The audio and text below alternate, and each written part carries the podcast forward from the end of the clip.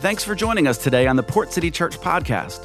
With multiple campuses existing within southeastern North Carolina, our mission is to be helpful and hopeful as we reach people and help them walk with God. To learn more about the heart behind our church, we encourage you to visit us at portcity.church. Good morning. If you are just joining us, we are learning how uh, to pray that prayer. A lot of people have grown up, uh, they know it by heart, they've memorized it, they know how to recite it. And we are spending some time learning how to pray uh, this model prayer that Jesus has given us. And we spent the last uh, three weeks sort of uh, kind of looking at prayer from a little bit, uh, you know, kind of a more broad perspective and using the Lord's Prayer uh, and sort of its background and how it got to us, how it came to us. Uh, and then the next three weeks, as we prepare for Advent, kind of prepare for Christmas, we're going to be um, really digging down on the actual prayer. These the words that we are learning how to pray uh, together. Now, before I jump in, I've got a couple things I need to clean up from last week. Um, I was uh, corrected uh, on two things uh, past week that I need to uh, make right today, so you'll indulge me. Um, I'll do that now. Last week, I mentioned um, North Carolina State. I mentioned the University of North Carolina at Chapel Hill and I also mentioned Duke University. And um, there was a couple of snarky comments made about a couple of them as well, may have been. And after the tree lighting service, uh, my friend Maggie came up to me and she said, You know, there are more than just three universities in North Carolina. And then she showed me her shirt that said Wake Forest. And she said, We were actually playing for the ACC championship. And I said, You are correct. Point uh, well taken. And so I just want to give my respect and congratulations. I know they lost last night, but on a great season for Wake Forest University. it's like the golf clap. any, any Wake Forest fans in here? I'm just, we got a couple. All right, good. Welcome. All two of you. Thank you. Um, so the other thing that I did was I made a snarky comment um, about. Uh, Chapel Hill losing to NC State and about and about Duke winning uh, against Gonzaga. And what my Sass, who's actually on our staff, he's a big Carolina fan, he said, You realize that you misrepresented that because you compared uh, Duke's basketball win to Carolina's football loss, and Duke actually lost. And they did, they lost to Miami last week. So there is a point to this other than just coming clean. Um, the point is that you will see through the lens of what it is that you care about. All right, so this is how all of us view the world. So as we sort of walk through this, I want to begin by sort of asking you, what is it that you see? Every day when you wake up, what do you see? How do you see the world? How do you see the people around you? Are you sort of naturally or uh, most easily prone toward optimism and hopefulness? Are you most easily and most naturally prone to cynicism? How is it that you see the world? How do you view a long line in the drive through? How do you view traffic? How do you view your job? How do you view your marriage? How do you view your desire to be married? How do you view your, how do you, what do you see? What is it you see? And you've got to get a picture of this. You need to know what this, what to articulate this, to actually say what it is that you see. Because this is framing everything else about you, and there's something else happening inside of us. Because this is actually connected to something that's much deeper. This is the idea of what it is that you want. What is it that you want? It's interesting, when I was growing up, I wanted uh, a Jeep Wrangler bad and soft top, you know, the whole deal. That's what I wanted. And it's interesting when you when you sort of you look at the magazines and you sort of focus on it, right? You're like, oh my gosh, I want this, I want this Jeep so bad. When you drive around town, what do you see? Like there are Jeeps everywhere, right? It's like what so what happens is the more you want something, the more likely you are to see it. And the more you see something, what happens? It sort of increases your desire, and you just sort of get stuck in this loop. And this is really this is really the loop that sort of frames this idea of encounter or the way in which we what we what, what forms us and shapes us internally and therefore what eventually plays itself out in the way we live our lives. It all frames or hinges on what is it you encounter, what is it you see. We talk about this a lot around here if you're sort of recognizing that language. But what the Lord's Prayer does is it puts something up in front of us that's really different because what we naturally see and what we naturally want, most easily, most likely, is according to what you, uh, way in which you behold the world or see the world. It's according to what you happen to want for your will or for your life, and it's according to what makes your uh, sort of kingdom work here in this space that you occupy. And that's our natural tendency. And so the model prayer, sort of the very first thing it does, it sort of puts us or sets us on a collision course with something. Our Father, who art in heaven, hallowed be thy name. Thy kingdom come, thy will be done. And when I'm sitting here making sort of this observation in my journal, I just note, wrote down that this is your name and it's your kingdom. And it's your will. And all of a sudden, I find that there's this place or this collision point. And so it's not just enough, can I see these things? But how is it that I learn how or come to want them? to want for His will to be done, to want it, to long for it. It doesn't happen because you figure out some principles from the Bible and then apply them to your lives, although that's important. It happens because you encounter this God who Jesus is introducing us uh, uh, uh, to, our Father in heaven, hallowed be your name. So there's a couple things you got. Everybody got one of these when you came in? Yes? Perfect. Merry Christmas to you guys. Um, this is our gift to you, and I want to just uh, take a moment and say thanks to Tony Ripa and JJ Clark, Josh Driggs, and Donna Piner for helping uh, put this together and making it um, available. And what you're going to do is there's a couple of parts in here. Uh, you're going to be designed to do this in two exercises a week that will lead you up to Christmas. This is how we're practicing Advent. And the first two that are mentioned after the, the instructions that you're given are our worship and His will. Our worship and His will. And that's what I want for us to look at uh, today. Again, you can take any time and use those first two exercises this week, and that will start to set you up for our personal retreat and for way we're going to celebrate Christmas together. But what Jesus introduces this prayer, He says, Our Father. And this immediately, Our Father in heaven, hallowed be your name, or holy is your name. This immediately sort of sets up two cultural tension points that we have in our uh, sort of in our context. And the first is that the tension, the first tension is that the, this view of a good father. That, that in our culture, this is no longer an assumed thing, and that sort of creates a tension here. Um, a lot of times in our culture, the, the image of a father is sort of a twisted, and has been twisted into sort of, sort of misogynistic, self indulgent, demanding power figure. Um, and unfortunately, that image has been played out far too often in many people's lives. In fact, Taylor's 10 minute version is a lot of commentary on that. For those of you know, you know. And so we struggle with this to see God as a good father. So there's a tension there, and I recognize that. What I want for us to do is rather than sort of overlaying our experience on God, just ask can we see Him for how He really is?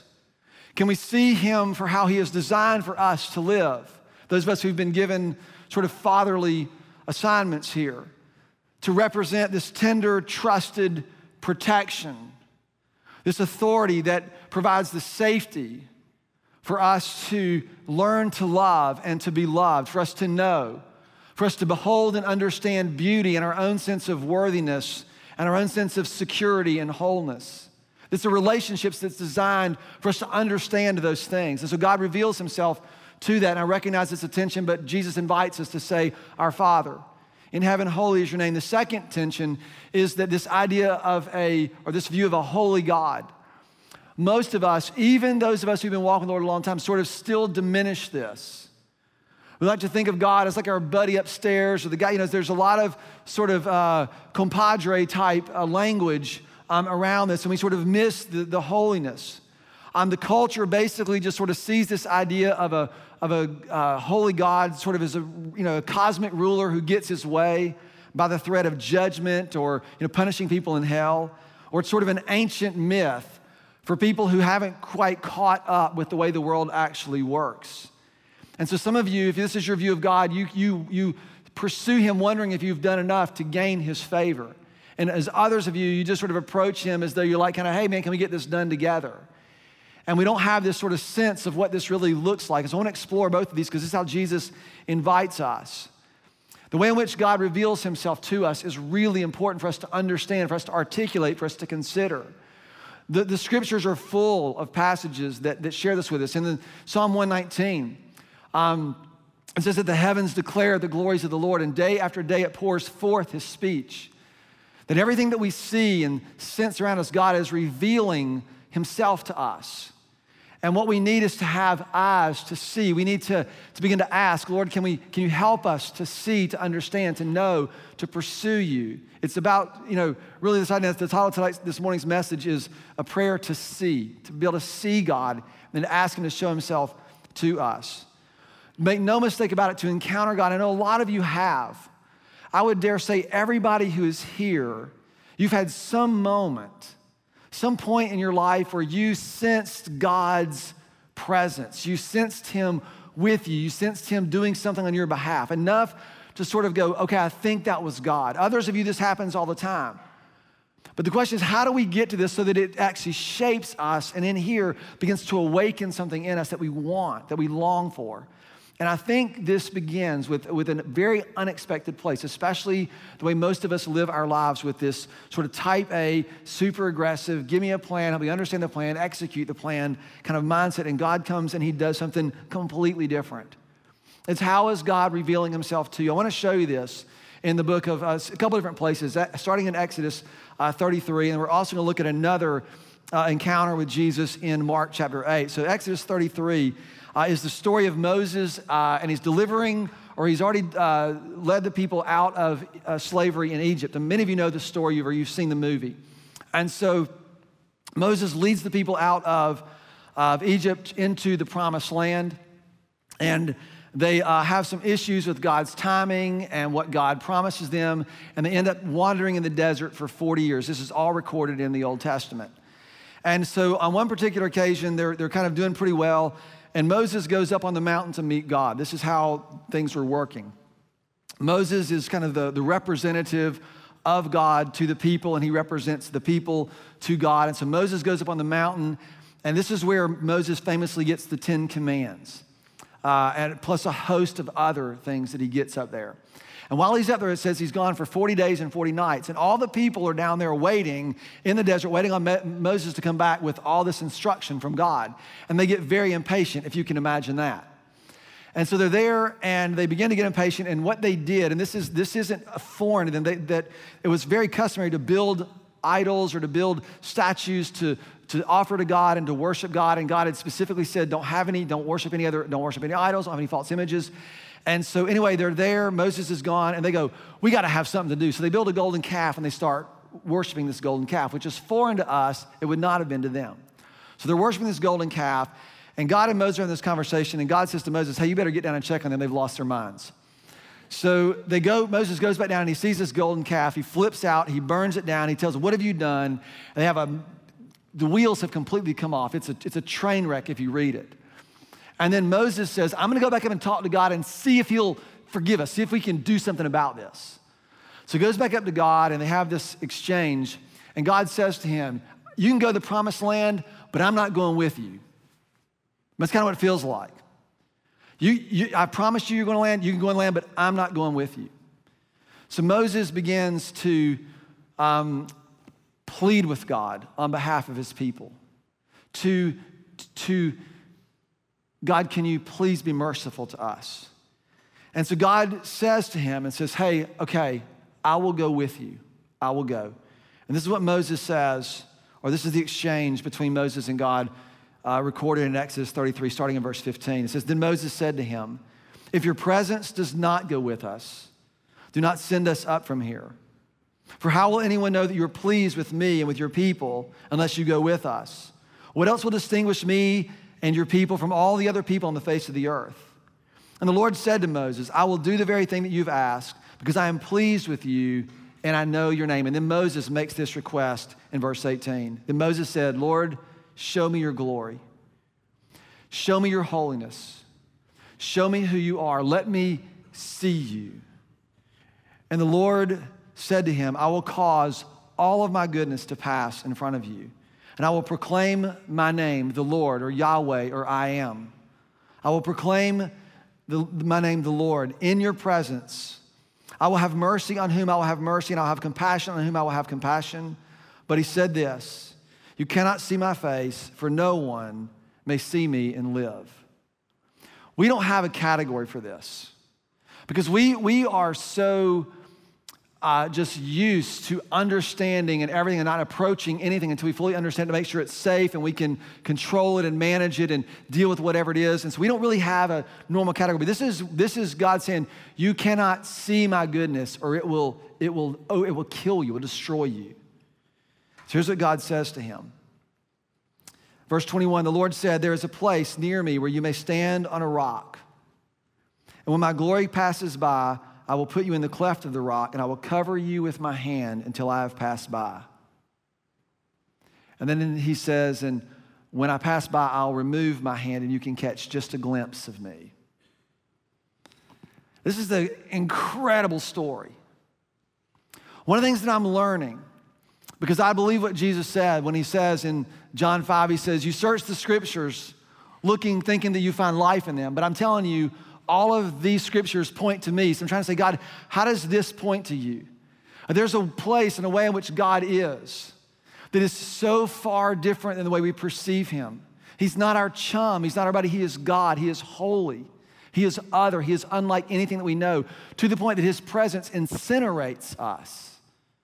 There's some, some, I don't understand how it works, but that's, that's the picture that we're getting. So much so that God said, I will show you a glimpse of me, but I've got to cover you because if you see me in all of my goodness, you won't survive. And he gives them just a glimpse. And he's, he's painting us a picture. He's giving us something to see so that we can one day say, Our Father, who art in heaven, holy, and, and see him and know him fully as he is and not die, but rather just the opposite, to find ourselves to be alive. So this is what's happening. But the problem is what sin did is sin separated us. Sin separated us from the life that we have been created to live, and separation uh, sort of separated us from, from the capacity to experience His love and his care for us, and also in that, the fullness of joy that comes in that relationship. And here's what you need to understand. When we talk about, we're going to talk about this in a couple weeks, the, the trespass, the fundamental trespass that happened when we were separated from God creates the capacity for every other trespass that we experience. This is hands down. We only see now a glimpse. We see uh, dimly, as in a mirror, the scriptures say. We have a very limited view of what is to come.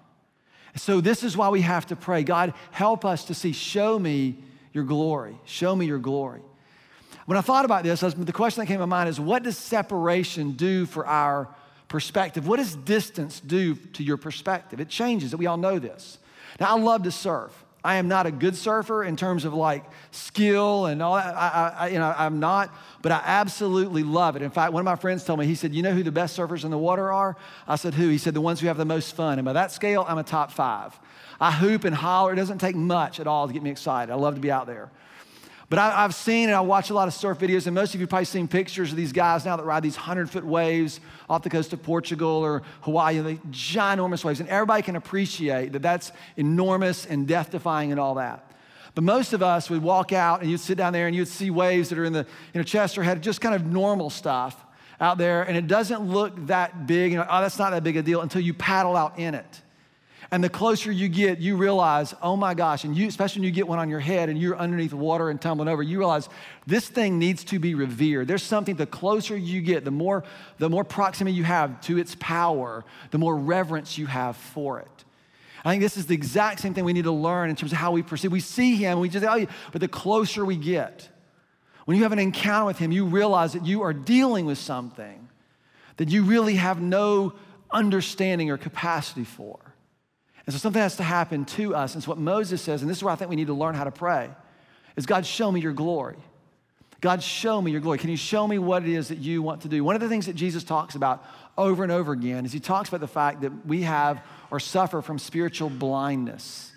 We do not see as we ought to see, and we do not want as we ought to. And I think all of us can acknowledge that, right? We all have perspective that's not helpful. We all have things that we know. Sometimes we get in a conversation and we want to be right more than anything else, and it affects everything else that's happening in those loops.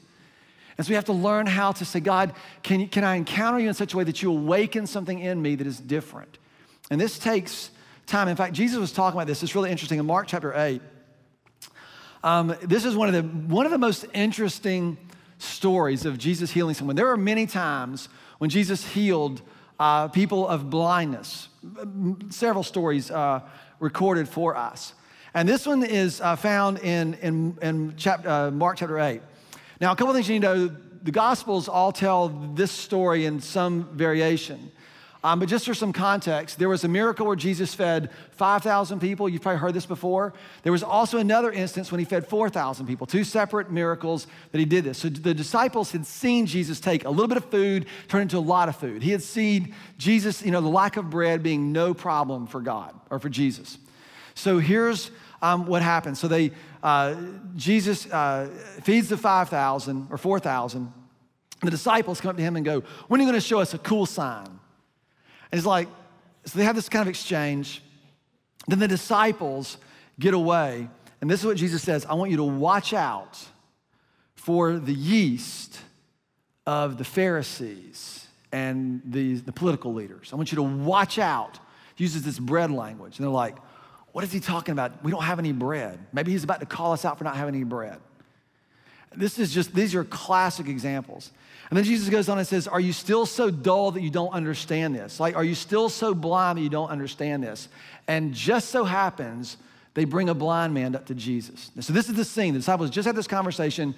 They bring a blind man. This is where we pick the story up in uh, Mark chapter 8, verse 22.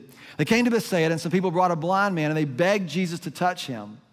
And he took a blind man by the hand, and he led him outside the village. And when he had spit on the man's eyes, kind of gross, put his hands on him, Jesus says, Do you see anything? Now, you would read this, right? Nothing anything about it. And then the guy says, He looks up and he says, I see people, but they look like trees walking around. Now, none of y'all see the humor in this, do you? Let's, let's back up. Jesus comes up, they bring a guy to heal Jesus. Jesus puts his hands on him, spits on his eyes, puts his hands on him, and he says, Did it work? Do you see anything? What, what an odd thing. Jesus never, this, this is the only time he asked this question Did it work? Now, can you imagine the pressure on this guy? Because he's like, I don't think so. Are you going to tell God, hey, I don't think it worked? He says, What do you see? And the guy says, I see, I see people, but they look like trees. Something ain't quite right. Once more, verse 25. Jesus put his hands on the man's eyes, and then his eyes were opened, and his sight was restored, and he saw everything clearly. Here's what's incredible about this this is recorded for us for a purpose, right? It, I don't think Jesus was going, oh man, I should have done the spit thing first, or I should have. Because Jesus healed things, healed people in different ways. Sometimes he just said a word. Sometimes he touched them, sometimes he used mud. So here's this place, and he says, Do you see anything? And the guy's like, uh, I do, but I don't think it's what you think I'm supposed to see. So he touches them again. And here's what we know it is this guy's willingness to say, There's a plane coming. For everybody who's watching, we wonder why it's like, Oh, it's so distracting. Squirrel. So there's a, this guy, he, he says, he has the guts to say, I don't think I see the way you're hoping I will see. And that acknowledgement is actually what prompts Jesus to touch him again.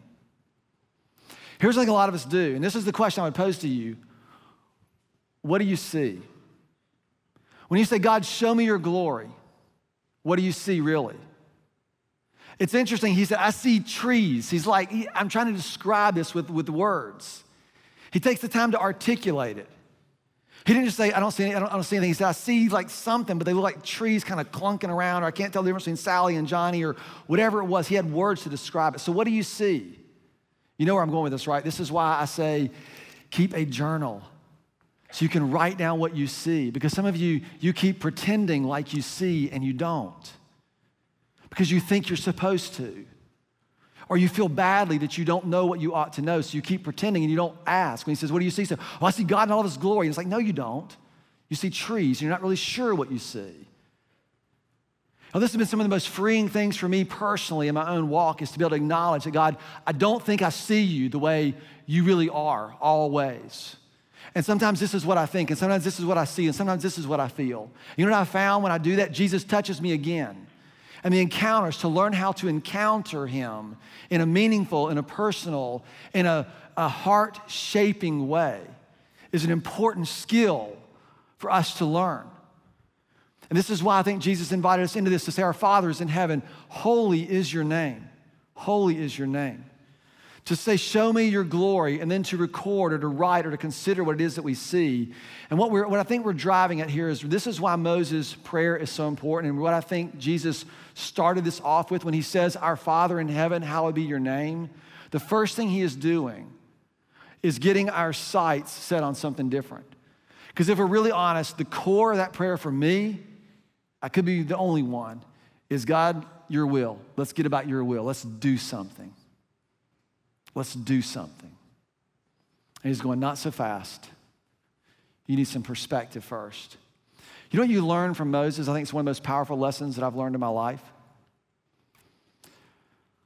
When Moses comes to God and God threatens, hey, I'm not going with you. Look at what Moses says in verse 33. He says, Lord, if your presence doesn't go with us, I don't want to go. I don't want any of your promises apart from you. He was establishing along, and the way I think about this in my own life is that what you and I have to become convinced of. And this, I think, is the challenge of the Lord's Prayer. And this is just the challenge of being a Christian in a fast paced, modern culture. You have to be convinced that His presence is more important than his direction. Almost all of us pray and ask God for direction and for understanding, and very few of us spend the kind of time asking God to show us his glory. I'll say it one more time you have to be convinced that his presence is more important than his direction. Sometimes you will sit there, God, I got to make a decision. Where am I going to go to college? What's going to happen with this? What about this? and you're begging for his direction. We have to still, ourselves down and gain his perspective, have an encounter with him. It feels so non applicable to tell you to sit in his presence. You know, I've kind of joked about going to the grocery store with Julie because you go to the grocery store with two people to get things done, and she goes to the grocery store with two people to be together, and it makes no sense to me. So you have to learn. You have to learn. You have to learn how to enjoy someone's presence. You have to learn how to spend time with someone without always having, some, having to have something to do. But this is exactly what, when he says to our Father in heaven, Hallowed be thy name. All the commands in the beginning, right, are all about worship. You shall worship the Lord your God. Right? Have no idols. Make sure that you have no, I mean, it's all about the condition, about how we set ourselves up to want this deeply. And it's his work. You can't you can't want this. You can't want, right? Some of you, you know this, right? You tried so hard to root for Georgia or root against Alabama, I mean, to root for Alabama, and you just couldn't. You cannot make yourself want to acknowledge the greatness that Roll Tide is. And I get it. Just kidding. I'm, I'm not. That's actually true. Y'all, this is the beauty of Christmas. Moses sees God, asks for God to show him his glory, and God has to hide him in the cleft of a rock. And what happened in the incarnation was that in the beginning was the Word. And the Word was with God, and the Word was God, and He was with God in the beginning. Everything that was made was made through Him. He was the life and the light to all mankind, and the light shines in the darkness, and the darkness could not overpower it. It goes on, and He says, The Word became flesh and He dwelt among us. And we have seen, we have seen His glory, the glory of the one and only Son, who came from the Father, full of grace and truth. And out of His fullness, we have received grace upon grace. For the law came through Moses, but grace and truth were revealed, and they came through Jesus Christ. And here's what it says No one has ever seen God but the one and only Son who is himself God and exists in the closest relationship with him. And he makes him known to us. If you want to know what God looks like, look at Jesus. Jesus said it himself If you have seen me, you have seen the Father. I don't think that we fully realize what a big deal this is. That God comes to us in the form of Jesus and he reveals everything that he is. Paul would record this for in the fullness, it was God's pleasure to cause all the fullness of himself to dwell in Jesus. Hebrews would describe it as he is the exact radiance of God himself.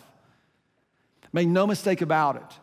That if you want to know what God looks like, you look at Jesus. You learn how to encounter Jesus. You learn how to be in Jesus' presence. His love and his life pours out from what he did on the cross and his subsequent resurrection. His love pours out for us. He created for us and made a way for us to reflect his image and to express his glory in the way we participate in what he has ruled or what he has called us to do. His rule is the way, the rule of his love is the way in which we experience his love and the fullness of our own joy. And while his essence isn't contained in everything that we see, it was his pleasure to contain it in Emmanuel, God with us. This is what happened on the cross. So, a couple things as we prepare to close our time. As I was thinking about this first section, Our Father in heaven, hallowed be your name. Holy is your name. It's our worship and His will. It's these two things. And you don't do God's will by figuring out what it is and then executing it, which is how most of us approach. God, tell me what to do, and then I'll do it. As I've prayed this prayer over and over again, what I realized is that your kingdom and your will are not found apart from your name. You're not going to understand His kingdom you're not going to understand His will until you encounter Him.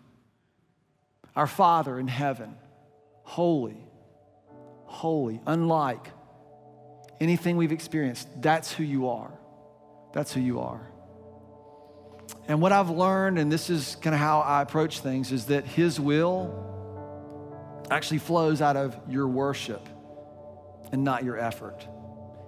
And if you can learn that, if you can trust that, it takes all the pressure off of trying to do big things for God or do anything for God on that, for that matter, because when you have encountered Him, as you encounter Him, right? Sometimes one touch ain't enough. I mean, what I found is Jesus had touched me like a lot. Because I see and then I unsee and I see and I unsee and I see and I unsee, right? It's, it's, it's, a, it's, a, it's always, Lord, awaken me, help me see. But I want for us to give ourselves permission, particularly in this season, to be still and to know that He is God. To be still and to know that He is God without trying to figure out what He wants you to do. Just to be still and to know that He is God. And it's going to feel, oh, God, can't we just do something? You just have to learn how to enjoy His presence because that's where His way in the world is going to come from. I'm convinced of this. I think we are so often desperate to pray for direction and understanding and tell me what to do. And I just want to invite you to be desperate for Him to show you His glory. I mean, you go on vacation to do this, right? You go to see the Grand Canyon or the ocean. You, you know, you know this.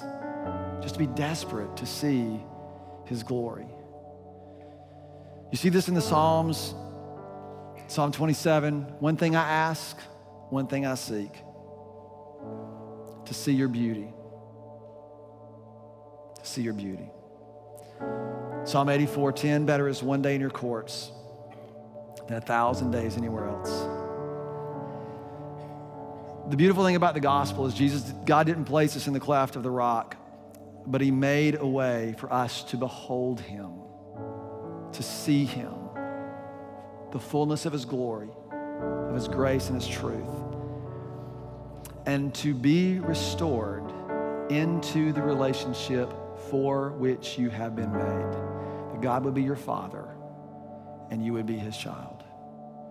Behold, what manner of love the Father has given unto us, that we should be called his own. Jesus made a way for us to pray the prayer that he taught us to pray. Think about that. When he said, Our Father, when he said, Hey, I want you to pray our Father, he knew he was going to the cross to make sure that you could say that and you could say it with authority. That's an incredible thing to think of. Let meet him, encounter him, let him show you his glory. So, in these next few moments, we're going to just kind of declare this together. I mean, what Jesus has done changes absolutely everything. So, I want us to spend some time kind of before him, asking him to show us his glory. Father, our Father, in heaven, hallowed is your name. Father, I, your son Jesus paid a price for us to say that and to be restored into that relationship, into that way of life, to live as those who belong to you. So, Father, I pray that in this moment that you would help us to see, that you would show us your glory, that you might, um, like you did with the blind man, touch us again. We only see trees or we see, some of us, we, we just, we can't figure out what we see. Would you meet us? And give us pictures and words and your presence. Show us your glory. So, Father, I lift this to you in the name of your Son, Jesus, who is our King. Won't you stand with me as we sing together?